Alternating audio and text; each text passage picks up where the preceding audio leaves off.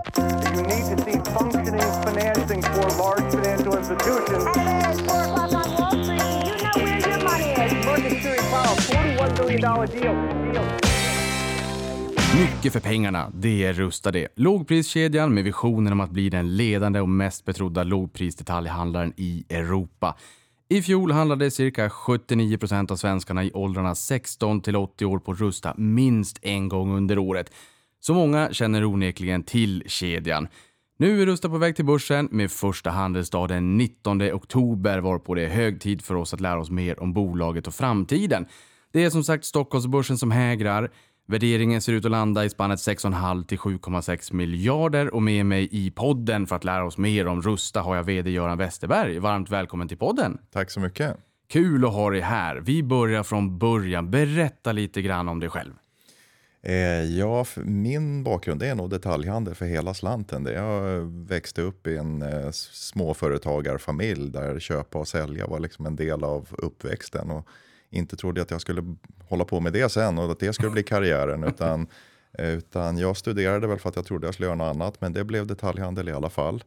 Så att det har varit ICA, det har varit eh, Ikea, det har varit köksbolag, det har varit börs, men det har mest varit privatägt för min del. Då. Så att man kan säga att jag har nog gjort allt man kan göra i en butiksmiljö, från att sitta i kassan till att vara butikschef. Och jag har gjort eh, nästan allt man kan göra på inköpssidan också. Jag har bott och jobbat många år ute i Asien och eh, farit runt till hundratals fabriker och suttit i förhandlingar och så. Och så har jag jobbat med sortimentsuppbyggnad. Så att det är det mesta.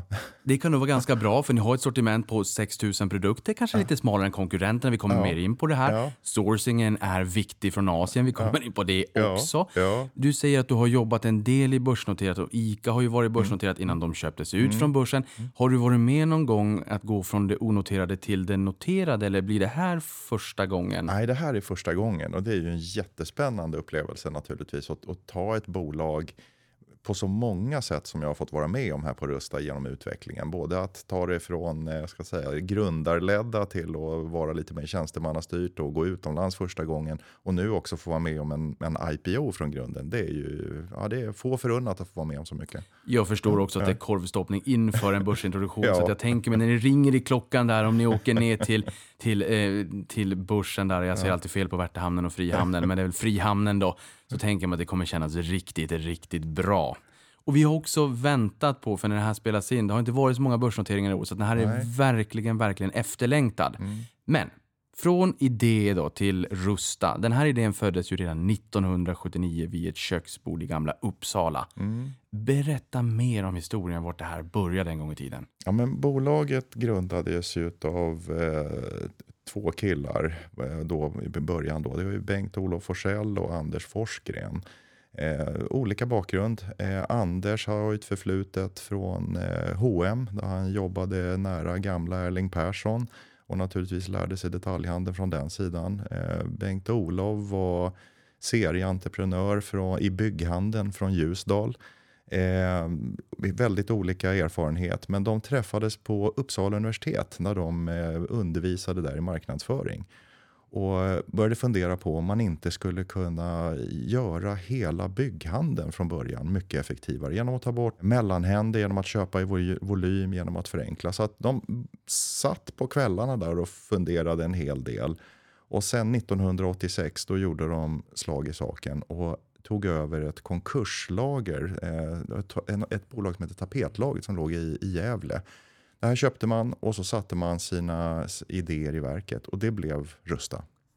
Det blev Rusta och idag, väldigt många år senare, som sagt, så är det dags för nästa steg. Då. Hur, hur ser en typisk eh, Rusta-kunden ut då? Ja, men en typisk Rusta-kund är ju som folk är mest. Därför att vi har i princip alla inne hos oss. Det är precis som du sa i den här statistiken. Eh, så, så har vi eh, nästan 80 procent av hela Sveriges befolkning då i, i så att säga köpför ålder inne på bolaget och minst en gång om året eller oftare. Eh, vi har över en miljon människor som handlar i snitt 27 gånger om året på Rusta. Det är den snabbast växande gruppen. Så att det är en enorm penetration. Har ju nästan ja, det är ju- mer åt dagligvaruhållet. Vi många kallar ju oss då för sällanköp, lite slarvigt kan jag tycka då, därför att vår frekvens är mycket, mycket högre. Ni säger ju att Mm. ni är en VHD-detaljhandlare där VHD står för Variety Hard Discount Mm. Market. Hur stor är den adresserbara marknaden och vad, vad har ni för marknadsandel idag? Ja, men marknaden är ju jättestor och även växande. Eh, om man tar detaljhandel generellt så är de flesta som man kommer i kontakt med specialister. Det är kläder, det är mat, det är sport, det är elektronik och så vidare. Skillnaden här med den här breda lågprishandeln som Rusta representerar, det är ju att vi är ju inne och tar lite grann av alla. Vi har en enorm adresserbar marknad. Eh, och det gör också att vår marknadsandel är väldigt liten och växande. Tittar man på större marknader som, som Tyskland och USA där man har kommit mycket längre med det här. Då är nästan 10% av hela detaljhandelsmarknaden den består alltså av variety hard discount. Eh, medan här i Sverige, Norge, Finland, trots att vi har haft en jättetillväxt i de här segmenten nu under lång tid, så är det bara 3-4% Så att det här är ju fortfarande väldigt mycket i början. Vi är ju, vi är ju små. Ja, Mm. och det här tycker jag är intressant. För som du säger, det här VHD-segmentet, Mm. försvinnande liten del av den totala detaljhandeln i Norden. Ehm, det- det- 3 i Sverige, Norge och 4% i Finland. De ligger lite före uppenbarligen. men, men samtidigt Ja. så är det mer lönsamt än exempelvis elektronik, mode, Precis. livsmedel, skönhet, Ja. husdjur. Och jag noterar att ebit-marginalen, rörelsemarginalen, ligger i snitt på 12% här i, för hard discount Ja. med, medan den ligger på 8% på tvåan, husdjur. Det är alltså 50% mer än tvåan, Mm. Ja. upp till 12. Ja. Sätt lite färg på det här. Ja, nej men jag- jag tror ju att alltså vägen till lönsamhet handlar ju om några faktorer som är kanske ganska allmängiltiga. Det handlar om att kontrollera värdekedjan, det handlar om att kontrollera din försäljningskanal och det handlar om att kontrollera varumärkena. Och använder man det lite som lins och tittar på olika delar av eh, detaljhandeln, då tar man elektronik till exempel, så tenderar ju makten här att sitta med leverantörerna. Det är Apple, det är Samsung, det är Bosch och Siemens och så vidare som kontrollerar varumärkena, som kontrollerar en stor del av värdekedjan. Eh, och då blir det inte så mycket kvar över för detaljhandeln. Det är oerhört tufft och jag har största respekt för de som, som sysslar med det. Men tittar man då istället på hur vi, hur vi ser ut i lågprishandeln, då tänker man ju nästan lågpris måste betyda låga marginaler. Men det gör inte alltid det ut- av det skälet att vi jobbar väldigt mycket med eh, egna varumärken. Vi har 64% av allt vi säljer eh, är under ett eget varumärke och det är klassledande. Och det gör ju naturligtvis att vi tar ju bort mellanhänder där. Vi tar ju bort någon som ska tjäna pengar emellan. Eh, vi kontrollerar också en väldigt stor, utav, stor del av värdekedjan. Eh, leverantörerna är, konkurrerar med varandra. De, eh, de är utbytbara. Det betyder att vi kan flytta runt affärer utifrån var det är billigast. Eh, vi kontrollerar kanalen. Det som köps hos oss, våra egna varumärken, kan bara handlas hos oss. Så att man kan säga att det är väl egentligen de strukturella konkurrensfördelarna som generellt existerar mer vanligt då i lågprishandeln och Rusta vill jag hävda är, är liksom ledande på just de här bitarna i lågprishandeln. Ja, för, för det här är ju, om vi går till dagligvaruhandeln så brukar man prata om EMV, egna märkesvaror, precis. och det du pratar om private label här då. Ja. 64,4% av topline i senaste räkenskapsåret. Som du säger, det är ju jättemycket, det är två tredjedelar av, av Jag omsättningen. vill att det ska är, bli mer. Du vill att det ska bli mer och det Ja. kommer vara marginalstärkande tänker jag. Ja, Men exakt. när det är EMV, Ja. då tänker man på eh, Eldorado, Garant och Ica Basic och Ica Gott Liv. Och, eh, man, man förstår, för det var, man, man ser att det är EMV. Ja. Men i era produkter så tänker jag, det står ju inte Rusta i namnet Nej. någonstans. Nej, nej, men precis. Utan vi har lagt mer vikt vid att faktiskt designa, att utveckla, att fylla de här produkterna med värde. För oss handlar det eh, kanske inte om att, eh, att eh, driva ner det upplevda värdet som, som jag lite hör att du är inne på då med vissa varumärken. Utan för oss handlar det ju mer om att titta på de här lite finare då varumärkena som finns där ute. Förstå vad det är för någonting som gör dem attraktiva. Plocka ner det på vårt sätt i design, i dofter på en tvål eller eh, nyanser på en färg eller eh, förpackning eller, eh, eller ja, vad det nu är för någonting. Och sen jobba igenom hela värdekedjan och ta det till marknaden på, till ett betydligt lägre pris. Det är magin. Det handlar inte om att strippa produkter utan snarare att fylla dem med värde. Men att inte ta fullt lika mycket betalt som de här finare märkena gör. Ja, för det kan jag säga. För 20 år sedan då var det inte Euroshoppet så trevligt. Nej. Eh, Det, det var, den, sen har man gjort en resa med, med egna varumärken i dagligvaruhandeln också. Ja, ja. En jätteresa så att säga. Men jag tycker att det där är intressant det du säger att eh, någonstans så betalar du för varumärket också. Mm. Ja. Eh, Och, och ni vill ju inte tumma på kvalitet eller hållbarhet när det kommer till eg, era egna private label-produkter ju. Nej, men precis. Ja, Alltså, det här är väl egentligen det som är resan. Jag tror att man, vi blir kanske lite... Alltså vid första blicken när man kastar den på Rusta så tänker man att ja, men det är ett lågprisvarumärke bland alla andra.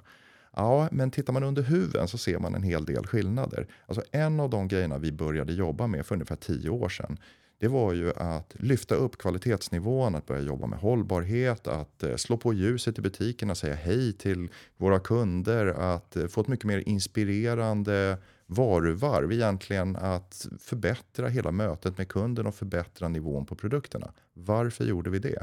Jo, därför att vi insåg att om vi inte gjorde det, då skulle vi sitta fast med folk som inte hade något annat val. Och det vi ville göra det var att adressera en mycket större del av befolkningen. Vi ville in i medelklassen och gärna ännu högre upp, att bli accepterade. Och nyckeln till det, det var att förbättra hela förpaketeringen av lågpriskonceptet. Och det har vi nog tvingat många andra lågpriskoncept nu att följa efter. Men, men siffrorna du pratade om, det här med att 80 procent mellan 16 och 80 år kommer in på Rusta och är kunder där. Det hade ju inte varit möjligt om inte vi hade gjort den här resan. Och det hade heller inte varit möjligt för oss att utveckla så många egna varumärken om inte tilltron till varumärket hade ökat, vilket den har gjort under de senaste tio åren. Vad är ett inspirerande kundvarv när man går i butiken? För ibland så, så hör man, man säga att man går, går varvet till vänster eller till höger. Är folk vänster eller högerhänta? Det korta varvet, det långa varvet. Vad exponeras man för pro- produkter? Låg marginal, hög marginal. Ni, ni har ju ett och samma koncept i alla butiker om jag har Ja, förstått det hela precis. rätt. I 203 butiker. Berätta om det här inspirerande kundvarvet lite grann. Ja, nej men precis. Det, det, det man kan säga, om om man, igen då, om man backar lite grann, för jag tycker att det är bra att ha lite perspektiv på det här, så, så var Eh, den stora förflyttningen egentligen från det helt ostyrda varvet till, till det styrda. Jag menar att man kom in, det är basarliknande, det är, bara, det är bara massor med olika saker. Problemet med det för bred lågprishandel, det var ju att vi hade du vet, lite av jättemycket. Så för kunden att komma in där och förstå vad finns det för saker här inne? Vad ska jag handla här? Eh, om jag hittar kudden, finns det då en gardin någonstans som matchar det här till exempel? Det är nästan omöjligt. Alltså egentligen satt vi med problemet rusta destination för vad då? Så att det här blev ju startskottet på att, att strukturera upp sortimentet och sen presentera det på ett sätt som gjorde det möjligt för kunden att förstå det. Vår rumsindelning helt enkelt. Det här med om högervarv eller vänstervarv är bättre, det, det, det kan man ju debattera. Men det jag tycker är viktigt är att det ska vara enkelt att hitta och handla. Alltså det handlar om effektivitet. Att du kommer in, du träffar i, i, i Rusta då första ett, ett hälsa och skönhetsrum. Du förstår att det är där du ska köpa tandkräm och schampo. Du går vidare, du, du, du ser heminredningsartiklar, du kommer in i ett, ett rum som är fullt av mattor, du kommer in i ett rum som kanske har säsongsartiklar. Så att du portionsvis presenterar för sortimentet. Det blir lättare för hjärnan och ögat att sortera helt enkelt. Så för mig handlar det om ordning och reda. Det handlar om att få lite struktur i sin shoppingupplevelse och det handlar om att eh, ha produkter som hör ihop presenterade tillsammans. Det underlättar. Det underlättar. Mm. Du sa ju här också att du vill att andelen private label går upp. Ja. och som sagt, det låter ju marginalstärkande. Hur, hur stor andel kan det där bli? Och här, här vill jag också bara lägga in att Axfood, vi pratar om Ica, de är ju utköpta, Axfood finns kvar, de äger bland annat Hemköp och, och Willys. Det är ett dåligt exempel därför att ni har inte livsmedel i era butiker, men likväl ändå. I fjol 2022 så hade de en andel på 33,1 procent EMV, egna märkesvaror. För där är ju premium brands, om man nu får kalla det så, med, med liksom Scan och, och, och Guldfågeln och allt vad det kan tänkas vara. De går ju, de kanske kunderna vill ha. Men för er så verkar det ju fungera ganska utmärkt med, med en väldigt hög andel private label. Hur hög kan den bli? Nej, men jag tror att den kan bli mycket högre. Och det, jag tycker det är jätteintressant att du, du eh, tar upp eh, just de svenska dagligvaruhandlarna. För att här är ju, det är mer en avspegling av att Norden egentligen ligger lite efter och kanske Sverige i synnerhet. Går vi ner i Tyskland och tittar på till exempel Lidl så ligger man ju där på eh, en motsvarande andel på 70 procent. Så att vi är ju, ja, vi är ju efter här. Eh, vi, vi har, eh, av någon anledning så har varumärken varit lite viktigare för oss. Det, det är Findus och Felix och, och, och, så vidare. Och det, och det måste vara varumärke på toapappret. Och, och, och sådär. Ja, ja, men vi kan skratta lite åt det. Men, men, men det, är lite, det är lite så vi har varit skruvade här uppe. Och jag tror att även här så har vi en, en stor utvecklingspotential. Och, och, och, varför är det intressant? Jo, men det är ju det att vi tar bort en mellanhand, vi kommer ner i pris och för vår del så stärker vi dessutom marginalerna. Så att alla blir egentligen vinnare på det. Kunden får ett lägre pris, vi tjänar mer pengar. Fantastiskt. När det kommer just till mm. livsmedel och hard discount mm. så är det ju Lidl som ligger närmast till hands mm. i, liksom, i ert segment av hard discount men mot då livsmedel. Ni är ju inte där. Många av era konkurrenter och sektorkollegor är inte heller där. Mm.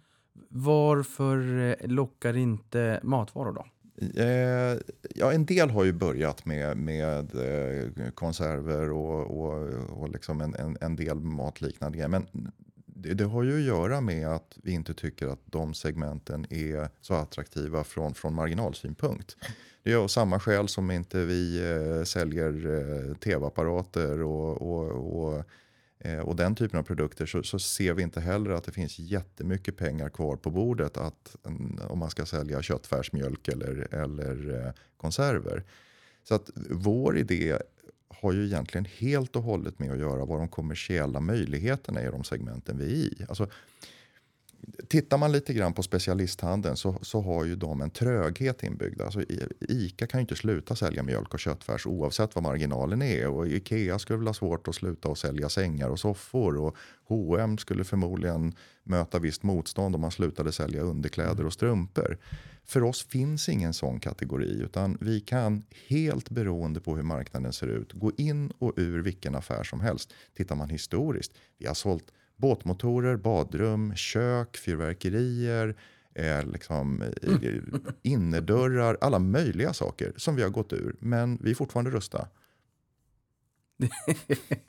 Underbart. Och det är ju det, tillväxt har ni ju också bjudit på. Under perioden 2017 till 2021 uppskattades den nordiska VHD-marknaden då har vuxit från 43 miljarder till 66 miljarder, alltså en mm. kagger på 11 procent.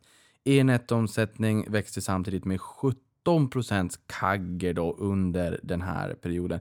Vad är det som då har gjort att ni har växt snabbare och faktiskt också tagit marknadsandelar? Ja, ja men precis. Ja, men jag, jag, brukar peka på tre saker som är de grejerna där vi verkligen har överpresterat mot. Och det första som man måste ta upp då, det är ju vad är det viktigaste kundlöftet vi har om man nu verkar inom bred lågprishandel? Ja, men det är ju priset. ja. Och det har vi strukturellt varit bäst på att leverera. Det har vi både interna och, och, externa undersökningar som stödjer. Och det är jätteviktigt för oss. För oss handlar det inte bara om att, att, att säga, uppleva som lägsta pris, utan att faktiskt alltid leverera mot det löftet. Man ska spara pengar på att hamna på Rusta. Det andra, det är den här förflyttningen som jag pratade om. Jag tror att vi har varit mycket bättre än våra branschkollegor på att få in hela medelklassen. Alltså att få en mycket större del av befolkningen in i våra varuhus. Så vi har helt enkelt varit bättre på att få in nya kunder in i våra varuhus. Och den tredje biten det är ju det faktum att vi är det enda lågprisvarumärket i Norden eh, utav de här eh, dels listade Tokmanni och Europris men även våra svenska branschkollegor Dollarstore och ÖoB och så vidare som har gått över gränserna. Vi finns i Sverige, vi finns i Norge, vi finns i Finland, vi finns i Tyskland. Vi har helt enkelt mer adresserbar yta att öppna varuhus på.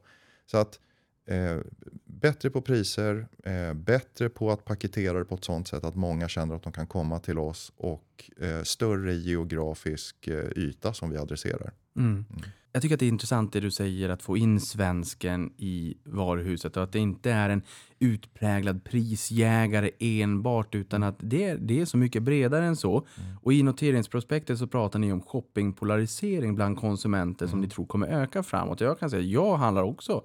Jag är ofta på Rusta. Jag tycker det är väldigt trevligt. Shoppingpolariseringen här, berätta vad det innebär för någonting. För det känns som att den, den träffar lite grann mig också. Ja, det här är jätteintressant. Det är ju för det första då ingen ny trend utan det är ju en trend som har hållit på i ja, åtminstone några årtionden. Och vad den handlar om är att du måste ha en väldigt tydlig position i kundens medvetande. Enkelt uttryckt, det handlar om lyx och budget. Att det har varit de två delarna av eh, detaljhandeln som har gått bra.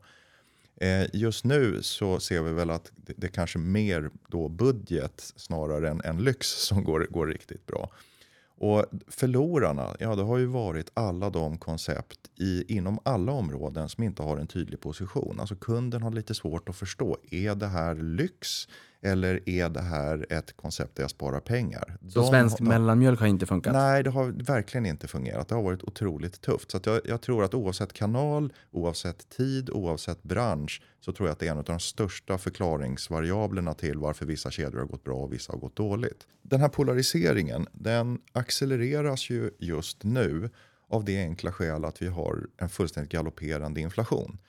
Det betyder ju att reallöneökningarna eh, sjunker. Eh, man sitter runt köksbordet hemma, man funderar på hur ska jag spara pengar? Hur ska jag få, få liksom bibehålla min levnadsstandard? Hur ska, vi, hur ska vi få ihop kalkylen?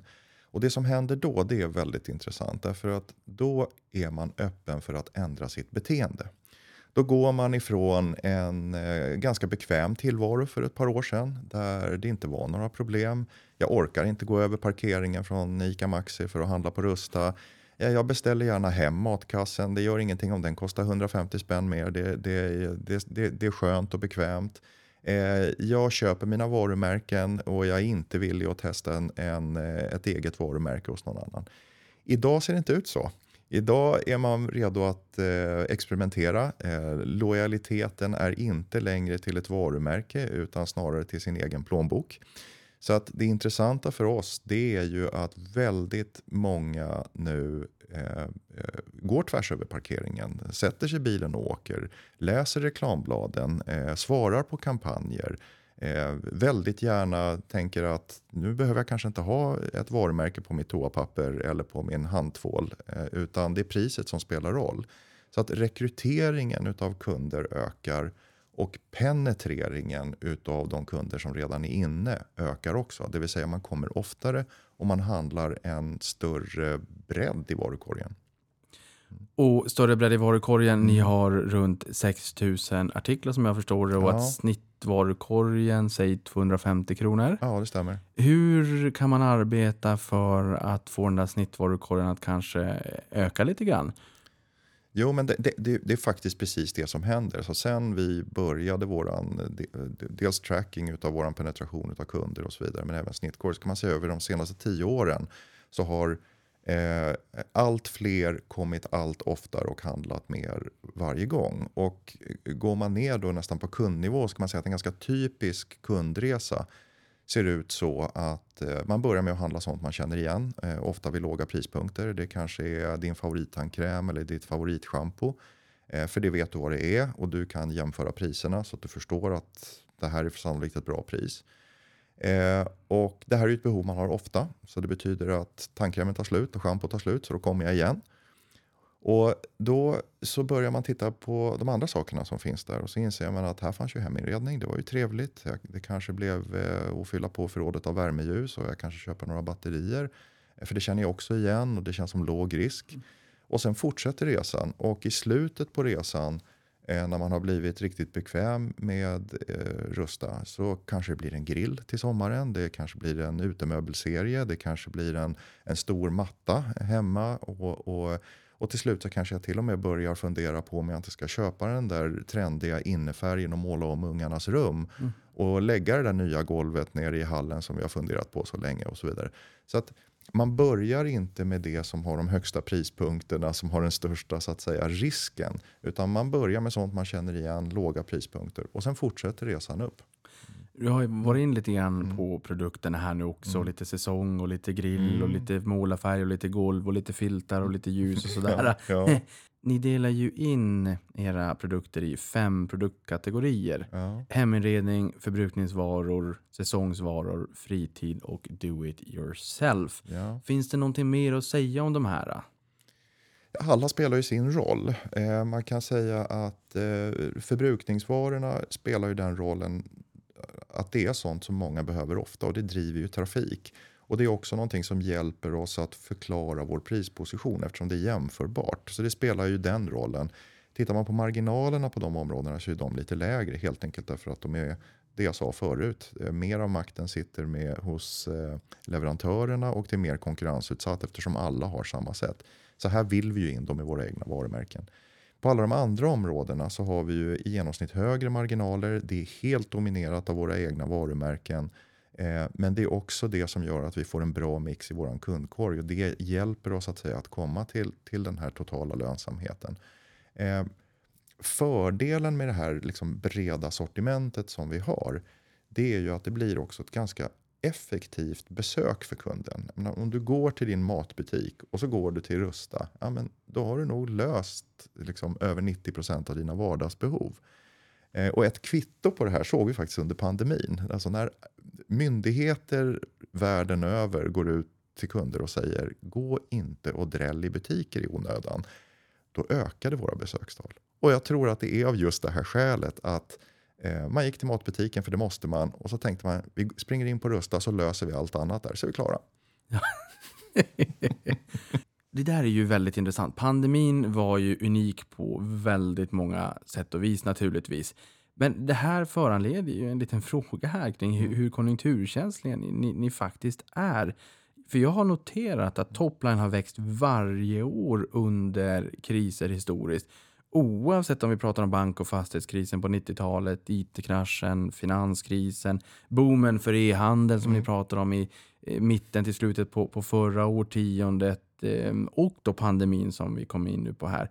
Det verkar ju onekligen nästan som att ni gynnas av sämre tider. Alltså får, jag, får jag välja på högkonjunktur och lågkonjunktur, då väljer jag högkonjunktur för det är, det är bättre. Det är, folk mår bättre och, och, och, eh, det finns mer pengar i systemet. Men, men lågkonjunkturen har ju den fördelen för oss, just det här, den här beteendeförändringen, alltså att vi rekryterar fler kunder. Ska jag försöka liksom, rekrytera kunder i bra tider, ja det är ganska svårt och kostar en del pengar eftersom jag måste övertyga folk med starka kampanjer. Men, men i, i, i dåliga tider så letar ju folk efter oss. Men allt sammantaget så är ju goda tider bättre. Fördelen nu då, eh, när vi så småningom förhoppningsvis tar oss till en bättre ekonomisk situation i samhället, det är ju att den här så kallade stickinessen, alltså det vill säga det här med att man behåller de här nyrekryterade kunderna, den, den magnetismen är ganska stark. Av det skälet att har man väl lärt sig att man inte behöver betala mer än si och så mycket för de här produkterna, när jag väl får djupare fickor, ja då vill jag inte betala mer för samma sak, utan då vill jag göra andra saker för de pengarna såklart. Så att, så att det beteendet brukar sitta kvar. De flesta stannar helt enkelt kvar. Ja, vi kan ju enas om att vi längtar till den dagen vi kan säga happy days are here ja, again. Ja. ja. Den som lyssnar på det här och som är nyfiken på att investera i Rusta tror jag också tänker och funderar lite grann på hur snabbt marknaden förväntas växa framåt. Och mm vilka faktorer det är som primärt driver tillväxten i VHD-segmentet. Kanske den strukturella trenden, den strukturella tillväxten i, i segmentet. Ja, nej men det är väl mycket av de här sakerna som jag pratar Dels så är ju det här väldigt fundamentadrivet anser jag. Det vill säga viljan hos människor att spara pengar. Den är stark. Den, den, den finns i goda tider, den finns i dåliga tider, den finns hos människor med en tunn plånbok men den finns också hos människor med en tjock plånbok. Så att det är ju den, det är den största drivaren mot oss, viljan att spara pengar. Men sen är det också just det här, den här tror jag, lite metamorfosen som, som lågprishandeln genomgår. Att vi har gått ifrån att bli ett ganska schabbigt koncept till ett till ett, liksom en but, butikskedja nu i Rustas fall då, där du inte känner dig fattig. Alltså, utan det känns som det är lika naturligt som att gå in och handla på Ikea eller din matbutik eller vad som helst. Det är ju det alla gör. Och jag tror den acceptansen fortsätter att driva. Och det, det är ju, vi är ju väldigt underutvecklade här i den här delen av världen. Mm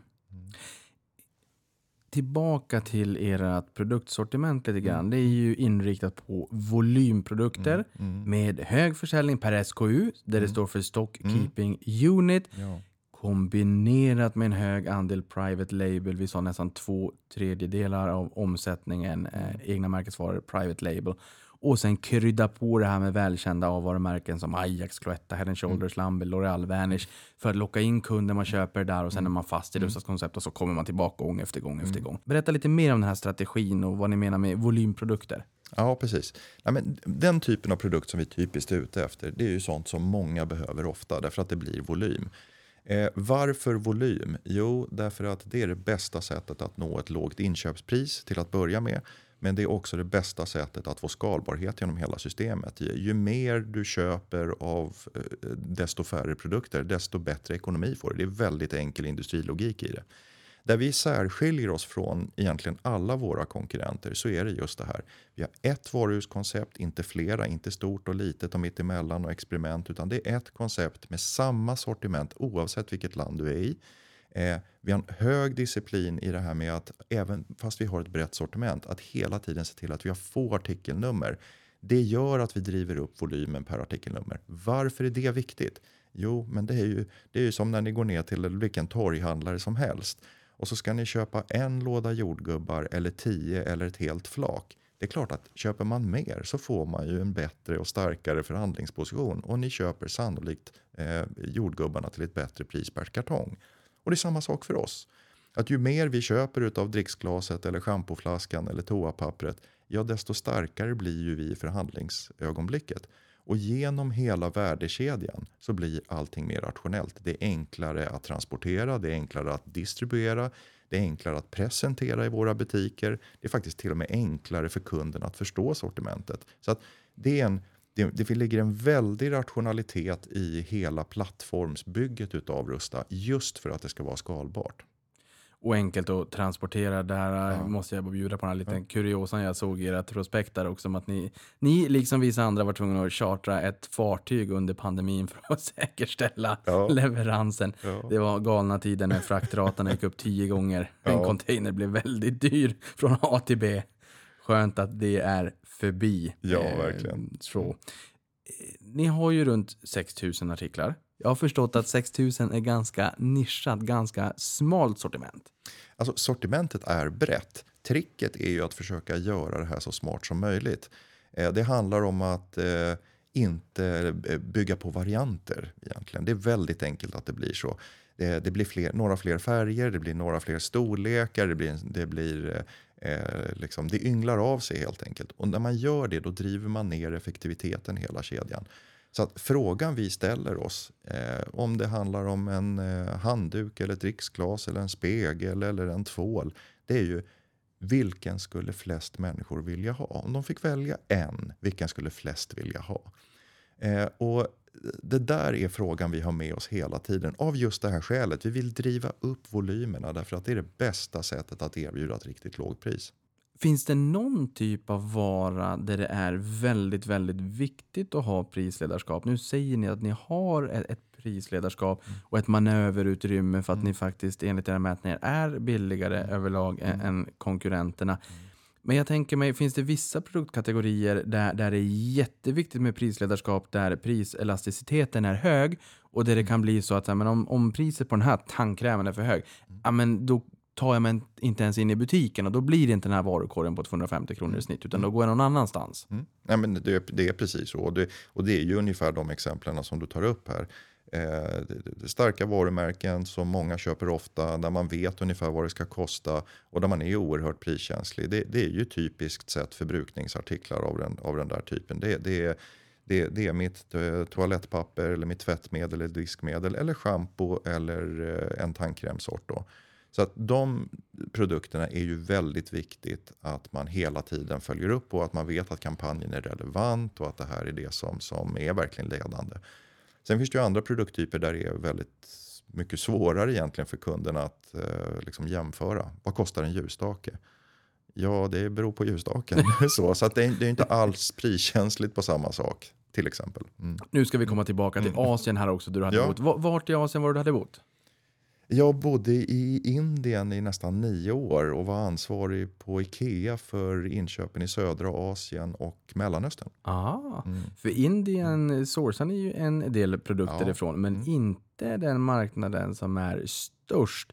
För att, för att supporta inköpsverksamheten som jag förstår ligger i Sverige och där det finns även en del kollegor i Finland som jobbar med, så har ni ju lokala inköpskontor i Kina, Indien och Vietnam. Ja. Kina stod för 29,2 procent av sourcingen, Indien 5,7 och Vietnam 1,8. Väsensskilt mindre än Kina just nu då så att säga. Ehm, hur, berätta lite mer hur ni jobbar med inköp, för här har vi förstått att inköpen är otroligt viktiga för att kapa mellanhänder, få ner priset och, och vårda marginaler och ha ett schysst pris ut mot kund. Ja, nej, men så är det. Det, det, det. Jag skulle säga att det är nästan omöjligt att i längden nå de riktigt låga priserna om man inte har direkt kontakt med de som faktiskt producerar och levererar. Så att eh, redan i början på 90-talet så etablerades de första eh, inköpskontoren för Rusta i, i, i det fallet då i Kina. Långt innan våra branschkollegor eh, hade börjat fundera på det här. Och redan för tio år sedan så öppnade vi upp våra kontor då i, eh, i Indien och senare i Vietnam. Och skälet till det var ju att vi ville konkurrensutsätta, vi ville bredda våra inköpskanaler och just nu så tittar vi också på att öppna upp kontor närmare vår marknad. Eh, och, och eh, det här gör det dels möjligt att nå ett lägre pris, precis som du var inne på. Men det är också en förutsättning för att ha vår höga andel med egna varumärken. Därför att om man ska kunna utveckla, designa de här produkterna, eh, bestämma hur förpackningen ska se ut, hur det ska visas eh, i, i butik och så vidare. Ja, men då måste du vara där från början. Du kan inte springa runt på en mässa eh, eller jobba via en agent och bara plocka fram sakerna som finns på hyllan. Därför att då blir det samma saker som alla andra har. Så att det är jag ska säga, jätteviktigt för vår modell att vi, vi har den här integrerade värdekedjan. Nu tänker jag efter en ganska lång stund här att vi ska komma in på hur ni är or- organiserade. Jag brukar ganska tidigt komma in på affärsområden och hur det ser ut. Men i ert fall så har det inte varit lika nödgat känner jag. Därför att det är ju produkten eh, som är, som är det viktiga här. eh, Produkterna och vad man handlar. För att ni delar ju inte in det i olika affärsområden. Det är ju 203 butiker och ser likadana ut i alla länder. Utan ni delar ju upp det i tre segment som har en viss eh, aning av eh, geografisk mix som man så säger. Sverige, Norge och övriga marknader. Vilket segment är störst, lönsammast, växer snabbast? Ja, det, är ju, det största och också lönsammaste segmentet är ju fortfarande Sverige. Och det har ju att göra med att vi, ja, dels att det är störst och sen också att vi har funnits där absolut längst. Och som tvåa så kommer Norge eh, där vi snart har varit i tio år. Eh, och det är ju precis som alltid när man går ut på en ny marknad. Man, man får börja med låga volymer och börjar äta sig in på marknaden, vilket vi har varit väldigt lyckosamma med. Och eh, eh vi närmar oss ju nu lönsamheten i, i Sverige, i, i Norge. Eh, vi är inte lika stora där än, men det växer väldigt bra. Tittar vi på en del andra kedjor så ser vi ju att eh, man brukar faktiskt till och med ha lite högre lönsamhet på sikt i Norge än, jämfört med Sverige. Man har helt enkelt högre prisnivåer där. Eh, övriga marknader för oss det är ju så att säga fröna som vi har sått som vi har tänkt att vi ska skörda f- i morgondagen. Då. Så att de är ju också på väg uppåt, de växer relativt fort. Eh, men vi har inte samma lönsamhet där utan det är väl ganska naturligt. Sverige har kommit längst, högst lönsamhet störst, sen kommer Norge och sen kommer övriga marknader. Idag har ni ju 203 varuhus där Sverige huserar 109 av dem och stod för 58,9 procent av omsättningen. Så en majoritet av omsättningen då från Sverige i senaste räkenskapsåret, som dessutom då är brutet. Hur många butiker tror du att vi kan se i Sverige innan ni har adresserat eh, alla upptagningsområden och liksom ta, skördat de, de lägst hängande frukterna? Ja, precis. Det där är en jättebra fråga. Det är en fråga jag ställt mig själv under alla år. Jag, jag har ju eh, hela tiden trott någonting och sen har vi passerat det målet och sen så fortsätter, fortsätter vi framåt. Eh, ja, men tar man Sverige då så kan man väl säga att dels så det är väldigt mycket ett rörligt mål av det skälet att penetrationen ökar. Just det här att fler människor överväger lågprishandel och sen också att man spenderar mer och mer pengar i lågprishandeln gör ju att marknaden växer. Vad får det då för inverkan? Jo, det betyder ju att vi behöver ett mindre och mindre befolkningsunderlag för att vi ska klara oss. Det- vill säga, dels så kan- kan vi gå in eh, på mindre och mindre orter. För kanske tio år sedan så behövde vi 25-30 000 människor på en ort för att vi skulle våga gå in med en butik. Nu är vi neråt 10 000 och eh, det betyder ju att den adresserbara marknaden har ju ökat. Det innebär ju också att vi kan förtäta i de, eh, på de orter som vi redan finns. Och sen har vi ju faktiskt då i just Sverige där vi har funnits längst, precis utanför fönstret här där vi sitter, hela Stockholms innerstad där vi inte har en enda butik. Och det är också så att i flera av kranskommunerna så har vi fortfarande inte öppnat upp butiker heller. Så att eh, vi har på flera olika sätt väldigt mycket kvar att jobba med faktiskt i Sverige. Och det här är ju ännu mer sant naturligtvis när vi går utanför Sverige, i Finland och Norge. Vi har ju bara börjat.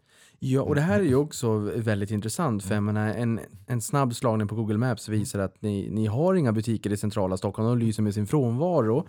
Istället har ni närvaro i eller i närheten av populära handelsområden. Om vi tar Stockholm som exempel, då, som Kungens Kurva, Bromma Blocks, Kista Galleria, Barkarby handelsområde. Men ni har haft en butik dörr i dörr med NK Ja. här på, på Regeringsgatan i Stockholm. Och då kan man ju undra varför inte, ligger inte den kvar? Då kan jag säga, in, koken ligger inte kvar. Nej, precis. Fastigheten Ja. är riven. Ja, men om, om vi börjar där, vad, vad drog ni för eh, lärdomar och reflektioner av den närvaro ni haft i, i mitt i centrala Stockholm? En av de bästa adresserna man, man kan ha.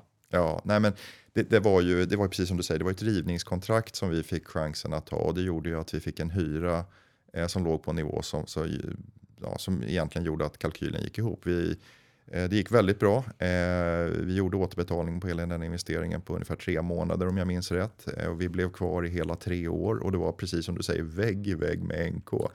Och, Det måste ha varit lite roligt. det var jätteroligt. Det, det, var, det var kanske inte, omedelbart så var det kanske inte fullt lika roligt för NK, men jag tror att i slutändan så blev de ganska glada ändå, Ja. därför vi var väldigt duktiga på att driva dit trafik. Och, och den här polariseringen som jag pratade om tidigare, eh, det, lite, den blir lite missuppfattad ibland därför att man tror att det här är två olika kunder. Det finns en som bara handlar lyx och så finns det en som bara handlar budget. Men så ser ju inte livet ut. Utan jag tror att alla som lyssnar på det här kanske kan känna igen sig att ibland så unnar man sig något och så köper man någonting dyrt. Men sen kan man samtidigt samma dag gå och handla någonting i ett budgetkoncept. Så att, så att just det här med, med personen som kom med NK-kassen i an, ena handen och röstade i den andra, den tyckte jag var helt underbar. För mig var det också en polarisering. Liksom. Nej, men det, slutsatsen av det här det var att vi fungerar alldeles utmärkt i innerstan. Och eh, vi misstänkte ju det, vi fick kvitto på det eh, med den här etableringen. Och eh, det handlar ju om att många människor som bor i Stockholms innerstad eh, saknar bil eller kanske inte är beredda att sätta sig att åka ut till ett, ett eh, externhandelsläge någonstans långt utanför stan utan skulle vara betjänt av att ha fler lågpriskoncept inne in, in i stan. Och för oss så handlar den frågan framför allt om att hitta lägen, alltså det vill säga tillräckligt stora lokaler till en tillräckligt bra hyra för att vi ska kunna få konceptet att gå runt. Och där är ju hyresnivån kanske då den största, eh, ja, vad ska man säga, största, största utmaningen för oss. Ja, ni borde ju få lite rabatt på hyran kan jag tycka i och med Ja. att ni är ett dragplåster som skapar foot traffic. Ja, men faktiskt, alltså, man kan ju skoja, men, men, men, men faktum är att jag, jag, jag tror att vi har slagits ganska mycket genom åren med, med eh, lite missuppfattningar. Eh, Eh, vissa hyresvärdar har ju pratat om att ah, men det här går inte in i konceptet och du vet budget det funkar inte med våran inte vet jag, position eller något sånt. Men faktum är ju att vi vitaliserar områden, vi driver trafik. Eh, vi, på samma sätt som personen kunde komma med NK-kassen i ena handen och Rusta-kassen i andra handen. Så, så det är det inte så att en viss män, typ av människa handlar bara dyra saker och en bara billig. Utan de flesta handlar både och. Så att jag tror att jag tror att man har dragit fel slutsatser kring det här och jag tror att man skulle vinna, alltså både kunder och eh, fastighetsvärdar och vi naturligtvis skulle vinna på att vi fick öppna på fler ställen. Men när du säger tillräckligt stora lokaler, finns det en stor variation i storlek på butiker? För du sa det, nu kan ni gå ner i, i kommuner som har 10 000 invånare. Eh, Men vi ser inte på, på namnet Rusta, så här, Rusta eh, Megasize eller Rusta stor Nej, butik. vi jobbar ju inte så. Nej. Nej, vi jobbar inte så. Utan vi, vi har, vår, vårt standardvaruhus är ungefär 2000 kvadratmeter stort. Eh, och Eh, vi behöver ju en viss takhöjd och, och, och, och så vidare. Och det, det är ju naturligtvis en, en, en typ av lokal som, är, som det är ganska ont om i Stockholms innerstad. Och eh, vi har ju tittat också på sätt där vi kanske då eh, kan trycka ihop, alltså egentligen ha samma erbjudande, samma sätt att arbeta på, men, men så att säga kondensera det ännu mer. Men det är svårt för oss att komma under, låt oss säga 1000 kvadratmeter. Då, då blir vi någonting annat och då tror jag då slår vi sönder något annat. Men, men som sagt, det har, det har, vi har hittat några sådana lokaler men vi har ännu inte hittat rätt med hyresnivåerna. Det, det, det är egentligen det som har varit hindret. Vi, vi, kunden finns här, det Mm. vet vi. På tal om butiker här Mm. igen då. Hur, hur många butiker har ni öppnat de senaste åren och hur ser eh, pipeline av nya butiker ut? Ja, alltså över en kan säga, lång period så har det ju varierat mellan en 10 och 20 nya butiker varje år om man, om man tar bort då förvärv. Vi gjorde ett förvärv i Finland för några år sedan där vi fick in ett 20-tal butiker. Eh, men i stort så ser vi att det är ungefär den här takten vi, vi kommer att fortsätta med framåt. En 40 till 60 varuhus under de kommande tre åren. Eh, rent kapacitetsmässigt, ekonom, vi är ju skuldfria som bolag, så skulle vi ju kunna ta ännu fler om det skulle dyka upp. Utan eh, att det blir på den här nivån, eller att vi räknar med att det blir på den här nivån, det har ju främst att göra av, med att vi av erfarenhet vet att de här riktigt bra lägena till de här attraktiva kommersiella villkoren, ja, men de dyker inte upp med så hög takt. 40 till 60 säger du som om det är en- vilken siffra som helst där ute. Det är ganska imponerande ändå. Det är ändå 20 till 30 procent av er befintliga stock. Så det, är ganska många butiker. Men jag tänker, men ni, ni har ju ett team som, som bara jobbar med det här att, Ja. att öppna nya butiker. Och i och med att konceptet ser likadant ut överallt så tänker jag mig att det, det blir lite grann som när man har skruvat ihop 50-11 IKEA-möbler. Då, då kan man det. Nej, det, det är alldeles riktigt och jag är jättebra poäng. Och det är ju precis det här som är en av våra fördelar, att vi jobbar då med ett koncept. För att vi, då vet vi precis vad vi letar efter och vi kan precis som du säger träna upp då. Vi har sådana här så kallade uppbyggnadsteam som inte gör någonting annat än att effektivt sätter upp de här lådorna supersnabbt. De är jätteduktiga på det de gör eh, och det är som, som du säger väldigt standardiserat. Mm. I noteringsprospektet så står det att den genomsnittliga återbetalningstiden för nya varuhus är 0,8 respektive 0,9 år Ja. för varuhus som öppnades under räkenskapsåret 2020-2021 respektive 21-22 då.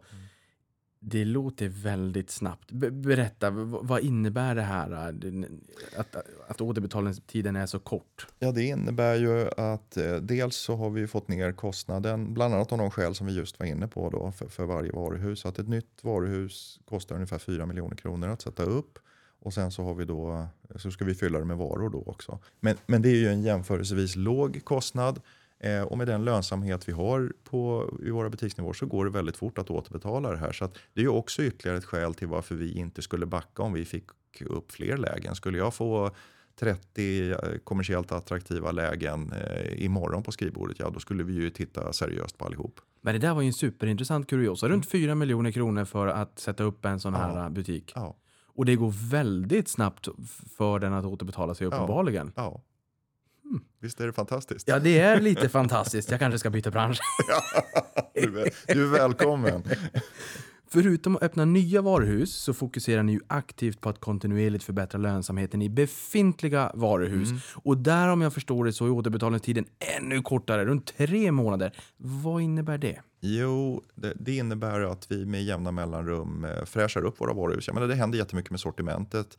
Vi har ju stora besöksantal, de slits ju, det händer grejer och så. Ett vanligt misstag i detaljhandeln är ju att man lägger nästan alla sina pengar på nya varuhus, för det är kul och skoj att starta nytt. Men så glömmer man lite bort sina gamla butiker.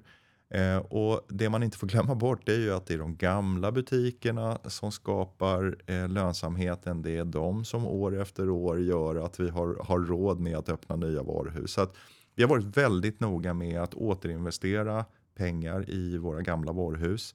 Eh, fräscha upp dem, eh, implementera nya idéer, läranden vi har, anpassa dem till eh, de sortimentsförändringar som har skett. Och därigenom så driver vi ökad jämförbar försäljning och det är ju det som är nyckeln till ökad lönsamhet. Ja, jag tycker att det här är lite intressant också med det befintliga butiksbeståndet. Det är ju klart att de är ju en fin värdedrivare till resultatet naturligtvis. Och här har ni en siffra också där ni säger att räkenskapsåret 22 till 23 där var samtliga jämförbara varuhus i Sverige och Norge lönsamma. Det låter ju väldigt bra, men det och kanske också spelar in i det här där du säger då att det kostar 4 miljoner. Det går väldigt fort att få dem där att vara nettobidragsgivare. Ja, nej, men det, det stämmer och vi, vi är ju väldigt noggranna. Då. Vi har ju utarbetat då en, en finansiell utvärderingsmodell där vi tittar på lägen, grannar, eh, logistik, eh, demografi runt varuhusen, eh, hur folk åker runt omkring och så vidare. Eh, och alla varuhusbeslut går ju upp på styrelsenivå enskilt. Så att vi fattar ju aldrig beslut på kluster, alltså att vi säger ja till inte vet jag, en räcka med tio varuhus i ett särskilt land. Utan det är varje beslut står på egna ben.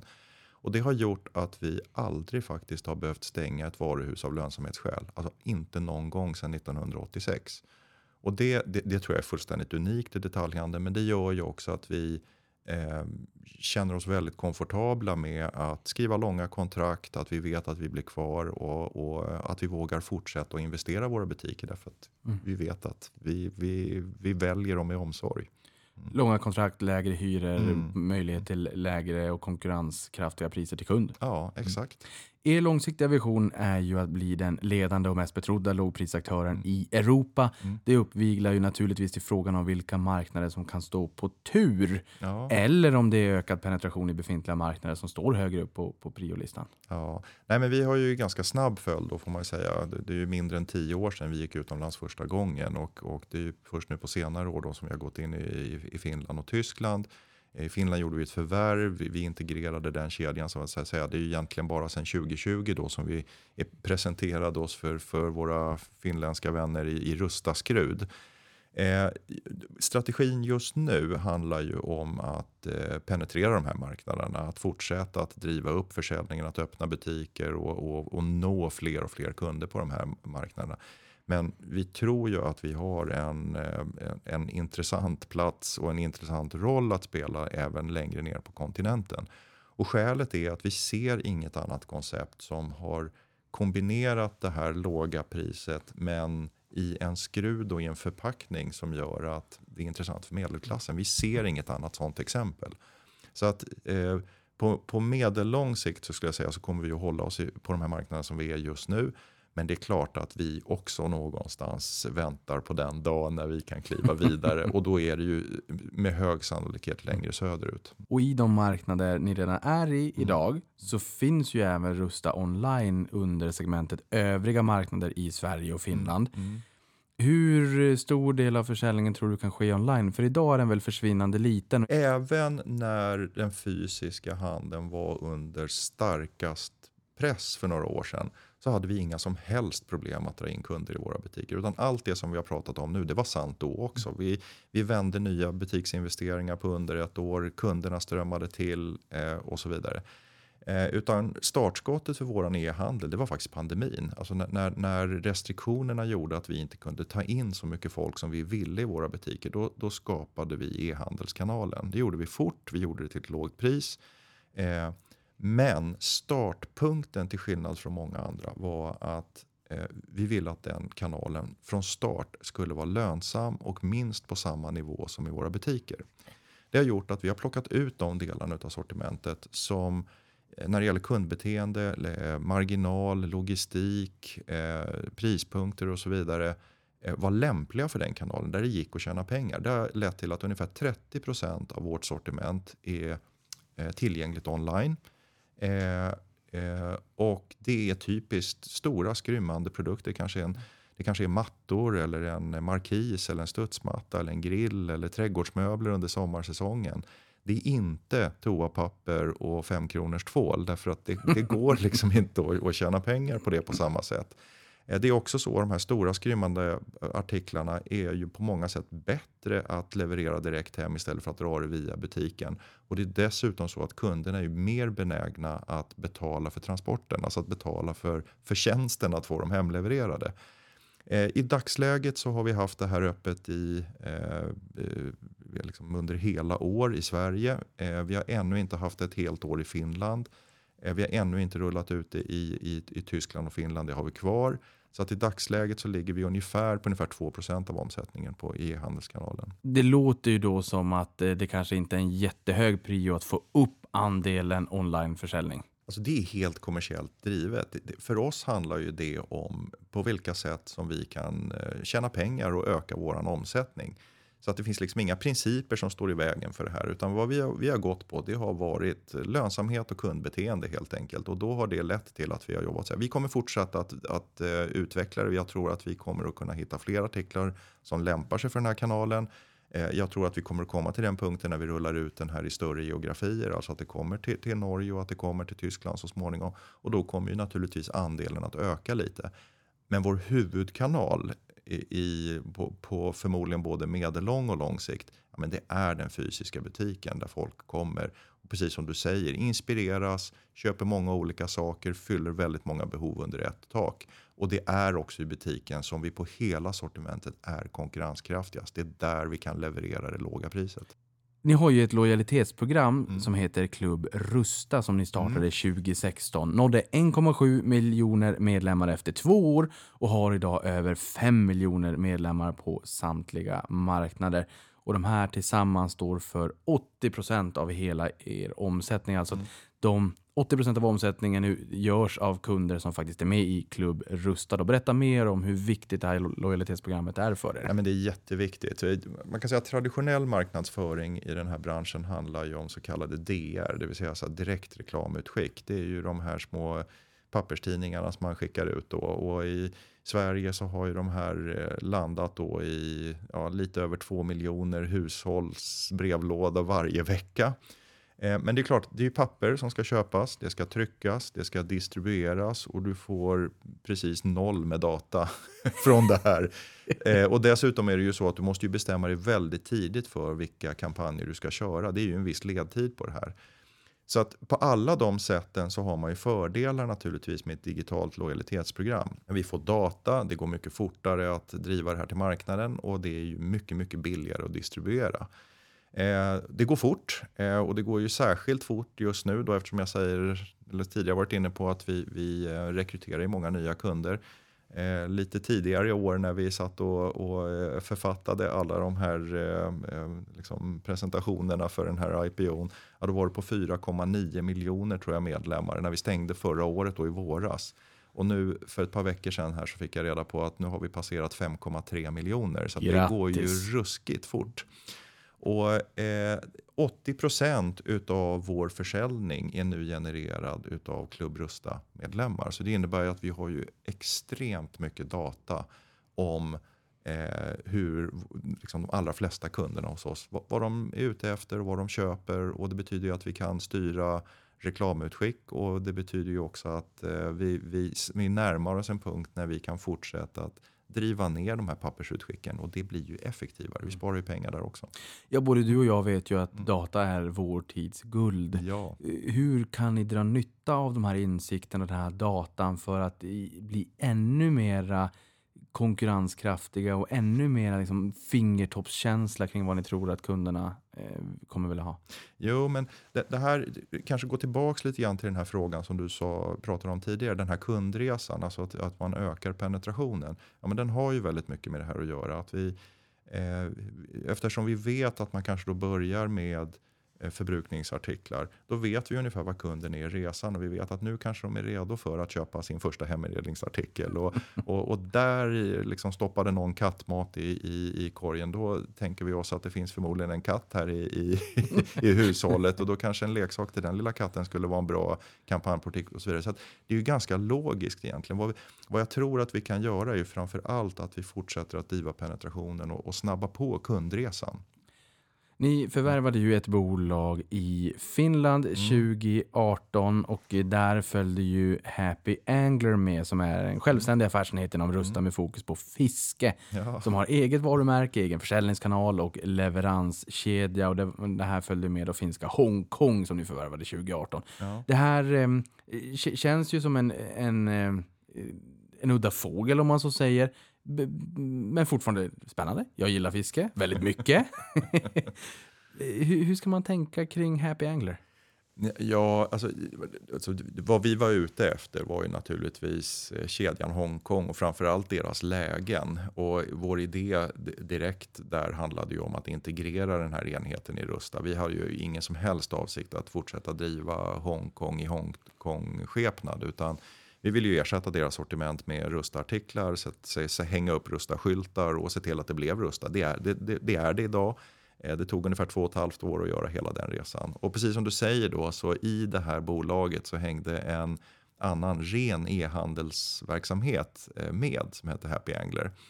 Eh, det var det är precis som det är en blindtarm i det här som vi har, så att säga, det teamet har fått fortsätta att driva det här. Men, men jag ska säga, det, det, är ingen, det är ingen ambition från vår sida att sprida ut våran portfölj eller att så att säga öka förvärv inom den här sektorn. Utan vår huvudidé den handlar ju om att driva Rusta varuhus och att bygga det.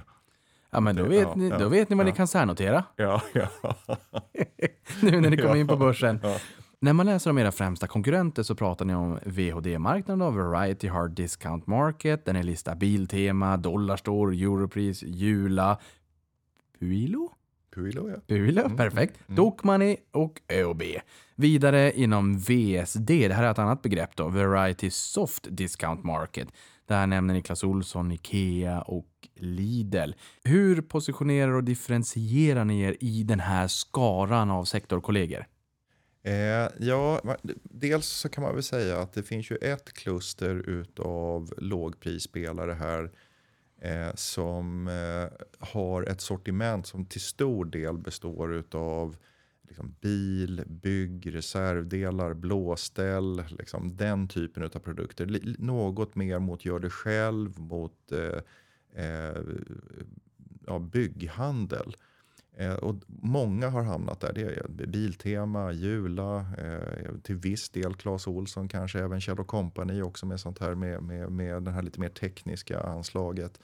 Eh, där har ju vi en annan offert som har mycket mer att göra med livet hemma kan man säga. Det är vardagslivet hemma. Det handlar om de produkter som du behöver för att driva hemmet, all, all förbrukning.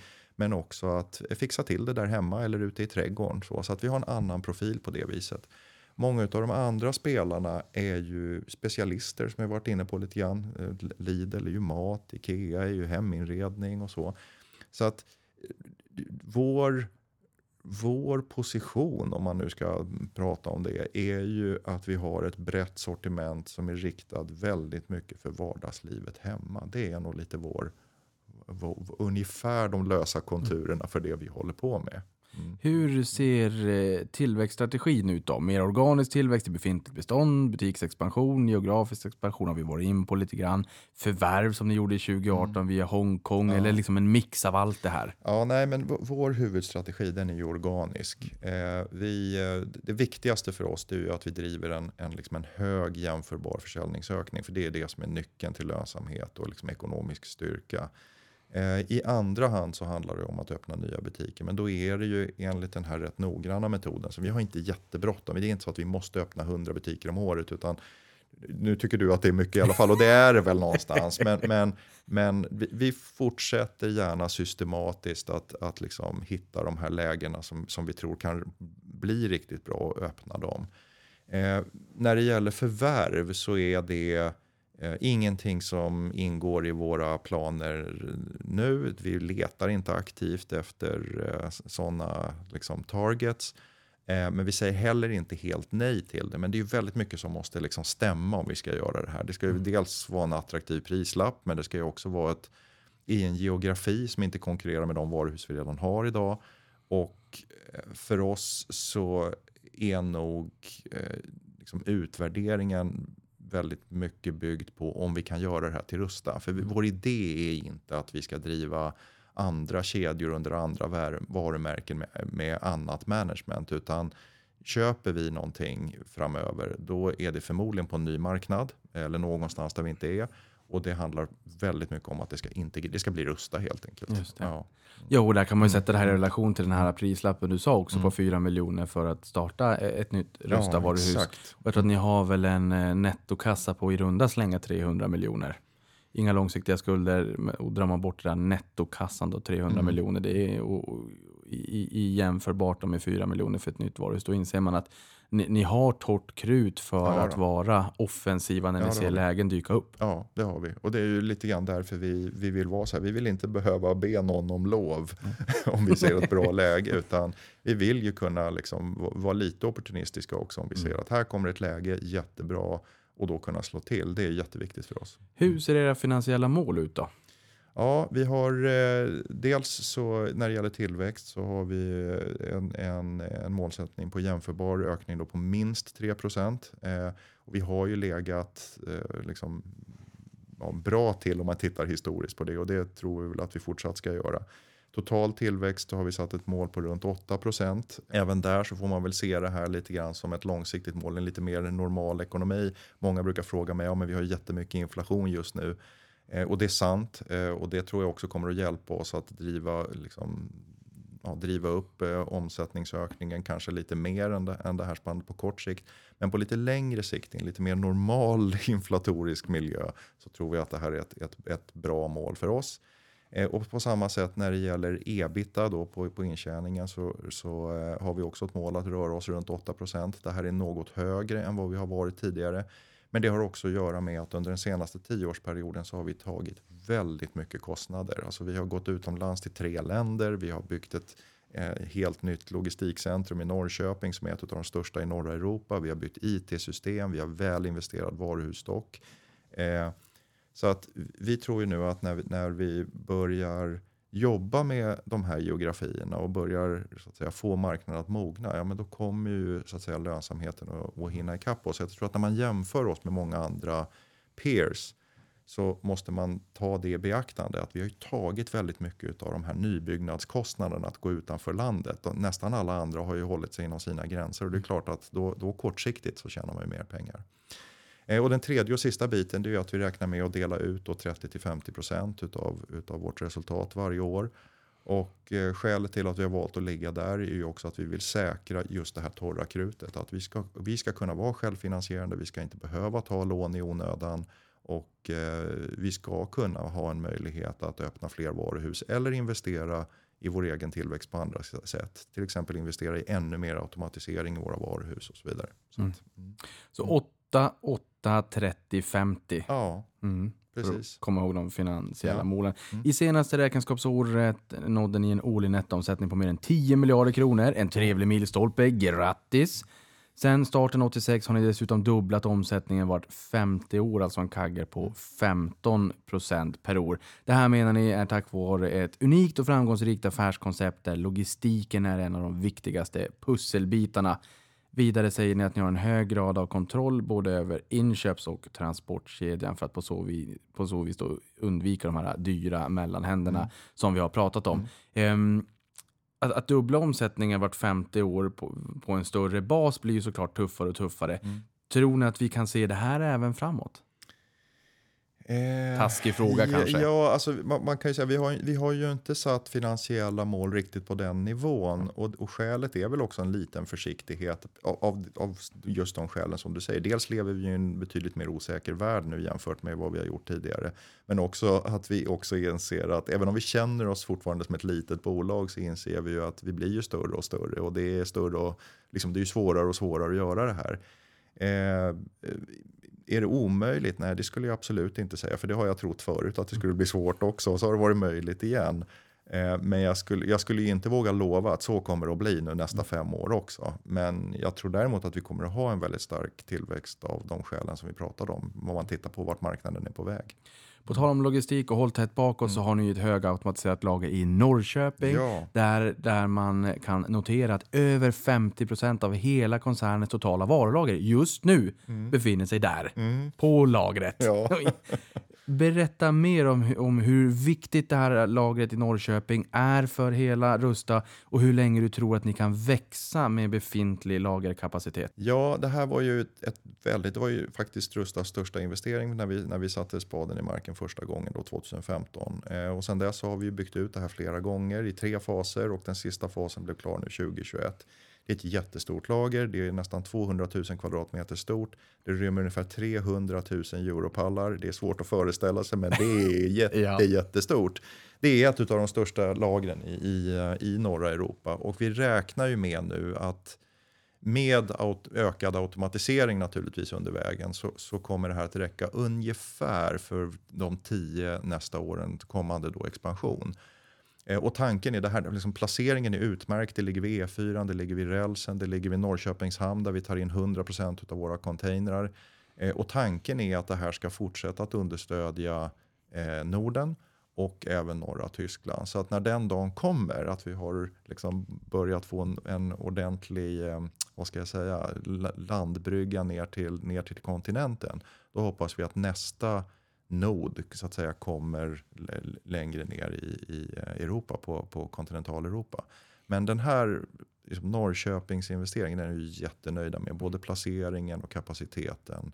Eh, och även det här liksom logistiknavet som det ju faktiskt är med sjötransporter och räls och, och väg. Just det. Så att är man på väg söderut här från till exempel Stockholm då på E4 så ser man faktiskt lagret ner till vänster strax innan avfarten till Norrköping. Okej, okay. mm. ja, för jag tänkte mm. spontant att det här är perfekt att ha ett stort aktieägarevent mm. men så insåg jag att nej, de kanske jobbar där större delen av, av, av dygnet. Det kanske blir lite svårt att knöka in en massa ja, nyfikna ja. investerare. ja, alltså man, det, vi har ju guidade turer där ibland men, men vi vill ju inte ha det när vi är som mest upptagna för det, det det, då, då är det någon som blir påkörd av en truck till slut. det låter inte bra. Nej. Majoriteten av er försäljning sker i ett litet land långt uppe i norr med mycket svag valuta och kallt klimat. ja.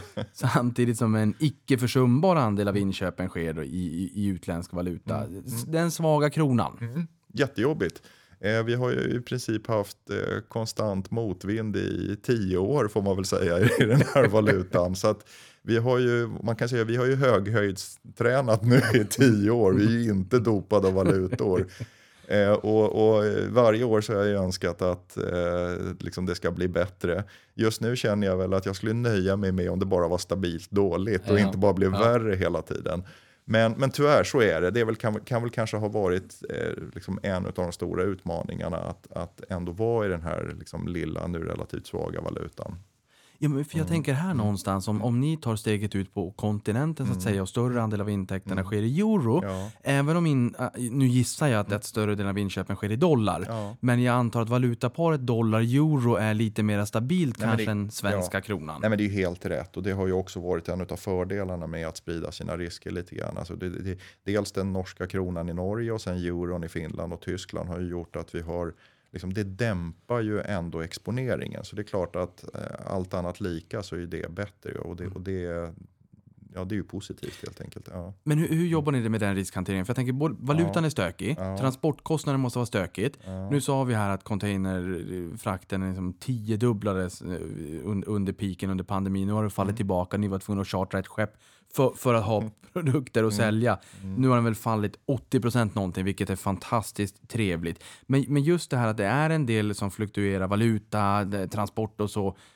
Man vill ju inte höja priset ut mot kund om man inte behöver, speciellt inte på, på produkter med hög priselasticitet. Mm. Å andra sidan så vill man också vårda sina marginaler. Hur, hur, hur, hur sker den avvägningen? Nej, men helt rätt. Och, men, det, kanske man första man ska säga när det gäller transportpriser är ju att den här, den här enorma då, eh, prisstegringen den ligger ju nu ganska långt tillbaka i tiden. Så att det vi lever i nu både på, på, på resultatsidan och även på kontraktsidan är ju eh, mycket mer normala nivåer. Det gick ju ner väldigt mycket och tittar man i våra Q1-resultat så ser man ju delvis effekten av att transportkostnaderna har gått ner. Så det, det är ju liksom en positiv utveckling just nu.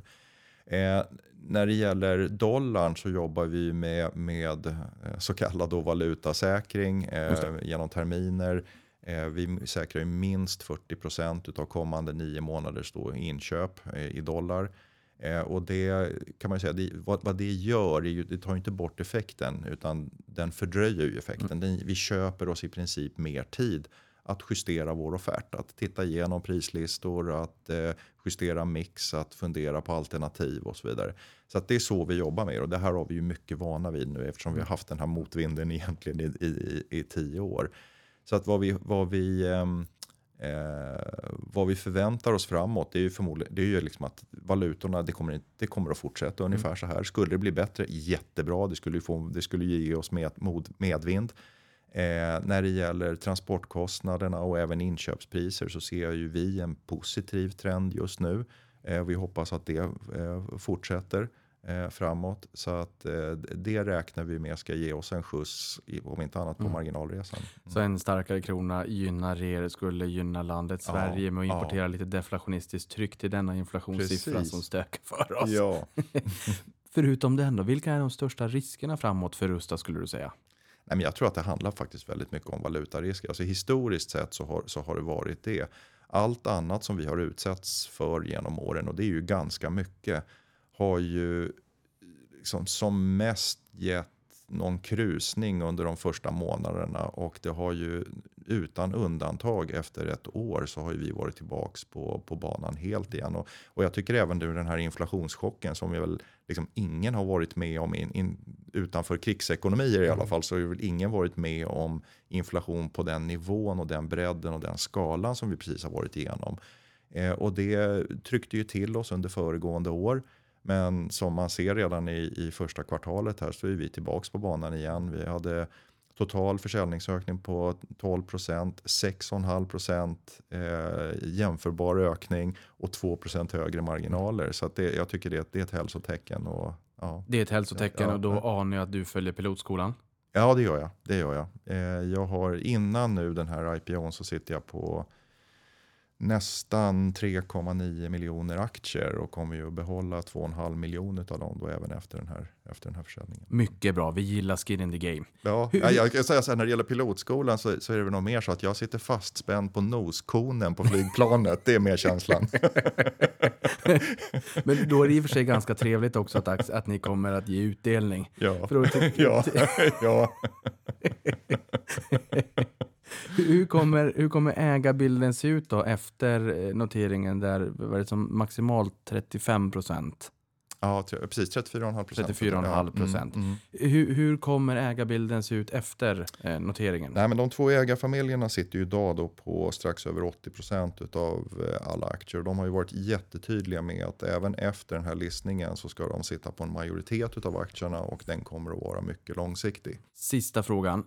Var befinner sig Rusta om klassiska fem år?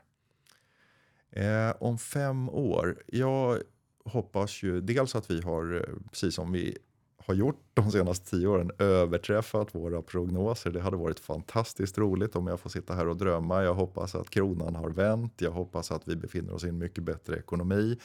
Och jag hoppas på att vi då jobbar med en ny marknad, för det är alltid väldigt roligt att bryta ny mark. Göran, tusen tack för att du kom till podden. Lycka till vid noteringen. Ring hårt i ringklockan på Nasdaq på torsdag den 19 oktober. Stort tack, jätteroligt att vara med här. Tusen tack för att du lyssnade på det här.